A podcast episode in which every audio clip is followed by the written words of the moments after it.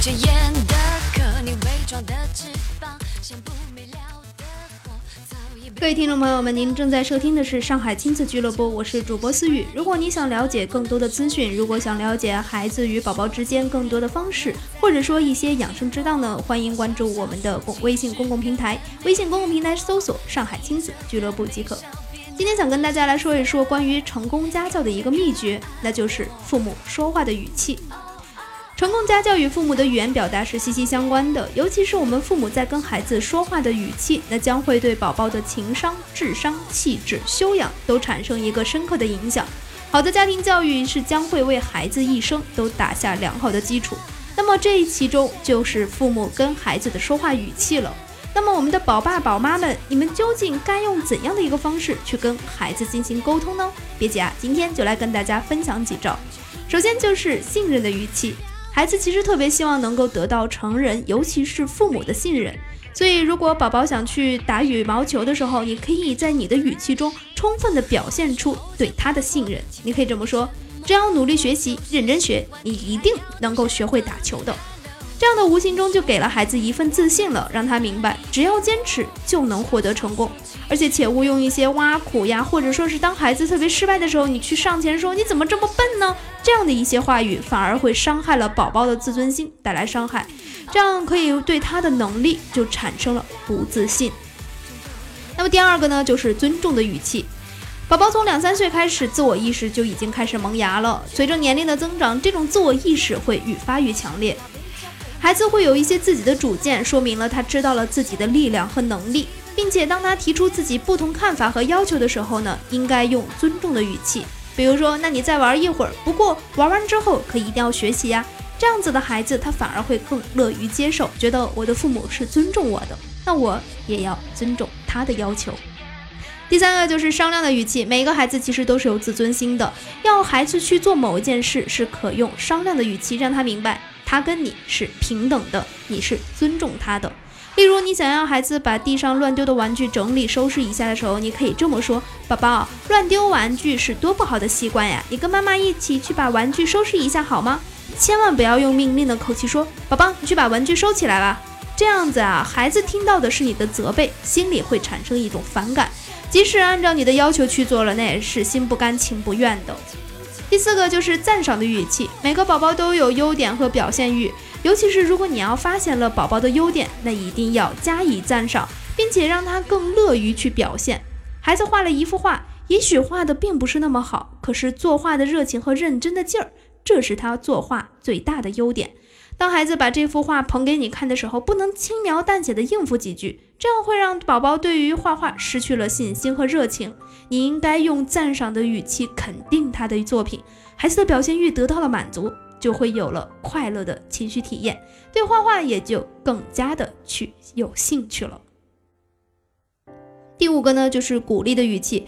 要是孩子做到了没有过失，那这是完全不可能的。所以，当孩子做错了事，千万不要一味的去批评责备，而应该帮助他在过失中总结一些教训，积累经验，鼓励他再次获得成功。如果像孩子第一次帮妈妈端饭的时候，哎，不小心打那个湿了手，把饭碗打在了地上，摔碎了，你不能责备他说你怎么这么不小心呢？你看你又干了一件事儿，你看你把这个碗给打碎了，怎么怎么呢？千万不能这样子，因为你这样子呢，会打击孩子去尝试任何新鲜事物的信心和勇气，他而且会对自己的能力有一个不自信，会觉得我做什么事情都做不好的这样的一个心理。所以你应该用鼓励的语气去教给他，并且以身试法的去告诉他这样的东西该怎么做。你这样子反而给他再次尝试的信心。比如说，孩子把碗打到了地上，你可以跟他说：“宝宝，你不能这样子拿，你看你要像妈妈这样子端碗，就不会打到了。同时，你呢，你还要告诉他，掉上地上的碎片可千万不能去拿手碰。你也可以让他同时避免了对自身的伤害这样的一个可能性。”所以不管怎么样，孩子与父母之间的交流是最多的。无论他以后出外再好，还是他以后去上学也好，他在他的学龄前的时候呢，与父母的接触是最大的。父母说话的语气对他的教育是最关键的。所以，我们的各位宝爸宝妈们，你们一定要注意好自己与孩子平时沟通的语气哦。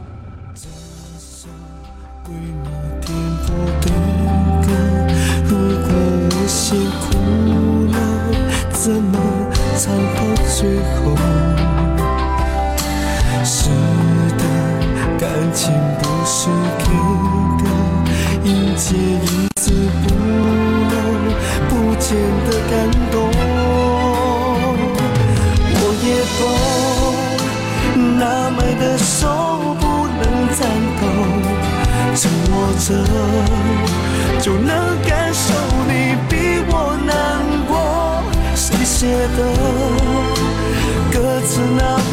适合放手我怎能舍不得？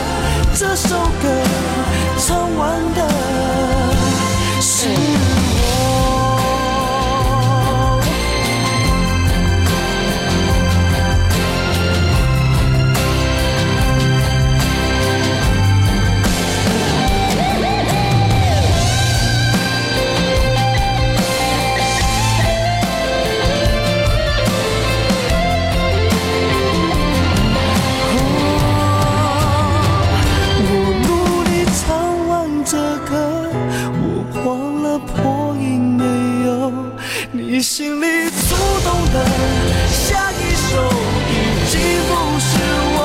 我努力唱到死后，我不怕剩我一个。